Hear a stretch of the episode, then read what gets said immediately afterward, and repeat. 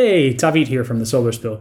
We are taking a quick break from our solution season to bring you some really exciting content as we're busy preparing for our third annual Climate Action Film Festival. Oh, wait, and you might be thinking, like, I, I didn't know Suncommon had a film festival. Legit, we do. At Suncommon, we've always believed in the power of storytelling to inspire folks to get involved with the movement to fight climate change. We use storytelling to get our local communities interested in considering going solar for their home or business. But the climate crisis is so much bigger than our one voice.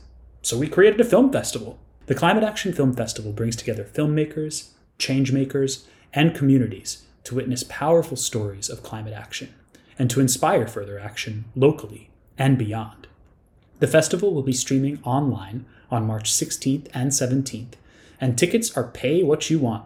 All proceeds from the ticket sales will be donated to two incredible climate action groups doing important work in New York and Vermont. That's New York Renews and 350 Vermont. So head over to climateactionfilmfestival.com to grab a ticket and join us for two evenings of incredible short films and discussions with filmmakers and activists. That's climateactionfilmfestival.com.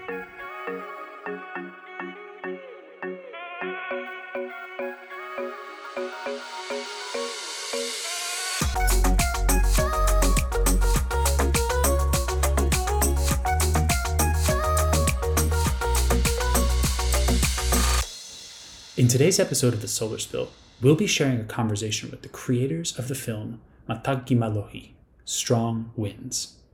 Strong Winds is a beautiful short film that combines the reading of a powerful poem with footage of a historic gathering of Pacific Islanders as they shift the narrative to uplift each other and reveal themselves not as victims of the climate crisis, but as the leaders, healers, nurturers, and artists that they are. I've left a link to the film in the description of this episode, so please check it out and enjoy this conversation with Kevin Ipopo and Fenton Lutunatabua, the creators of Matagi Malohi, Strong Winds. Talofa lava, my name is Kevin Ipopo. I use all pronouns and I'm currently settled on Kalapuya, Atfalati, and Confederated Tribes of Grand Ronde Territory in what is colonially known as Beaverton, Oregon. And I want to thank everyone for virtually attending this wonderful film festival. Bulavanaka, my name is Fenton Lutunatabua. I'm from uh, and belong to the beautiful islands of Kadavu, and I have uh, maternal links to Tavuni in Dakonrove. Uh, it's such an honor to be here and, and share space with all of you. Thank you so much for making the time. The, the phrase Matangi Malohi uh, for us came, came out of a very uh, important part of our history and our trajectory as the Pacific Climate Warriors. It was 2019, I think, or 2020. I can't remember. I feel like the past year and a bit's just been like a blur. Um, but what happened was we we had our gathering. It was the largest gathering of uh, that we've had in our history of bringing Pacific people together. We gathered together in Fiji, and we sat down. We did a bit of a look back on on how on how far we've come, and we did some future visioning, some reimagining of what our futures, our collective futures, could look like. And as we're talking about the work, this idea of Matangi Malohi came up, these strong winds, right? That um, that have carried our ancestors across the largest oceans in the world, that has helped them navigate all the different parts of the Pacific, and the strong winds as well that'll sort of like push us forward to like send us down this path that we're visioning and reimagining. So that's where the, the Matangi Malohi strong winds came from. It was a moment where there was this configuration of people that will never again exist in our history coming together, being in a space of reimagining and rethinking.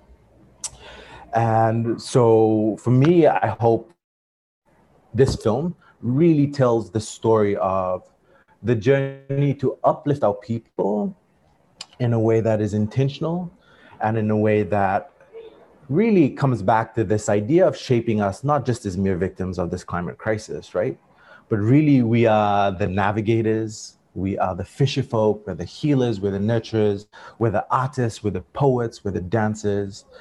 Uh, and, and when you think about telling stories about climate crisis, not to give into the sensationalization of it, sensationalization of it, and, and to really lean into the, the complexity and the nuance of who we are as full, full human beings that that experience that and experience the pain and and and and dance in the joy of what it means to to be a Pacific Islander.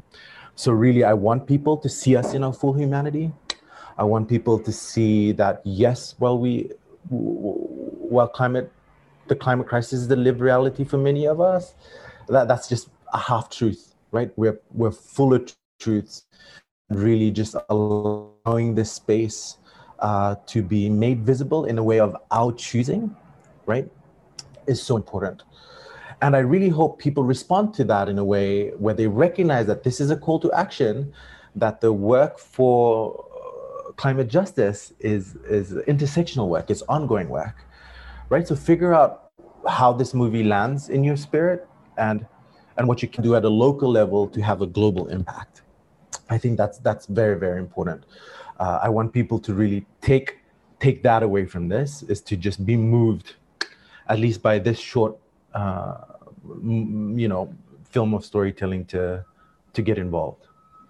Um, something that kept sticking out in my mind was during the speech. There's a part where uh, I talk about holding my newborn cousin, and it was several days before I had given the speech, uh, and he's named after me, and so uh, throughout the Pacific, there's a really common saying of we're walking backwards into the future.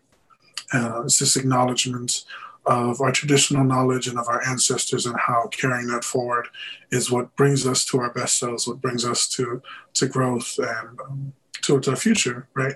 And so here I was uh, holding this child with the same name as me on like the beginnings of a very large moment within my life.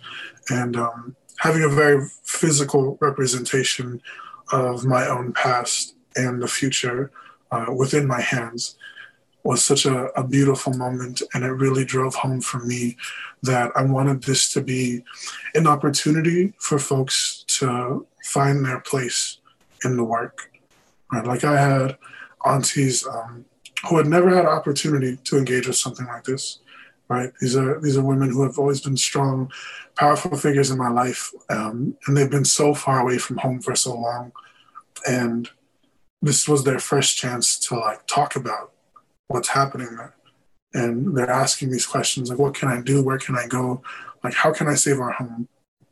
And I think oftentimes when we're talking about the climate crisis, folks get very caught up in the scientific developments around what could happen um, when there are folks who are living in a reality of what is happening right and so when we when we talk about um, just rising sea levels or extreme weather events and typhoons and wildfires and ice storms and these sort of things like these taglines um, often remove the humanity from the situation and don't allow folks an access point to see fully what's happening um, within the climate crisis I wanted to see if if it would be worth, um, I think, saying the poem out loud and breathing some life into it, so it's not just words on a web page.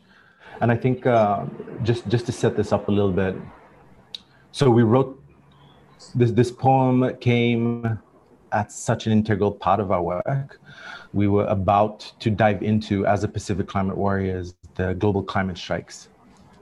And we had danced with the idea of being part of the global climate strikes because of the the word strikes right and how it was perceived across the pacific and in different contexts and localities and so as we were thinking this through and planning out our mode of, of our, our level of intervention um, it, it really came as an offering to our people to our young people, to our young Pacific climate warriors, uh, and and and was really offered forward as both a chant and a prayer for our people.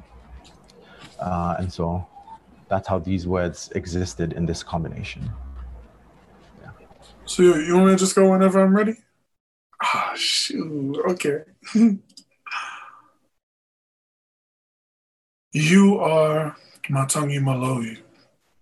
Strong winds.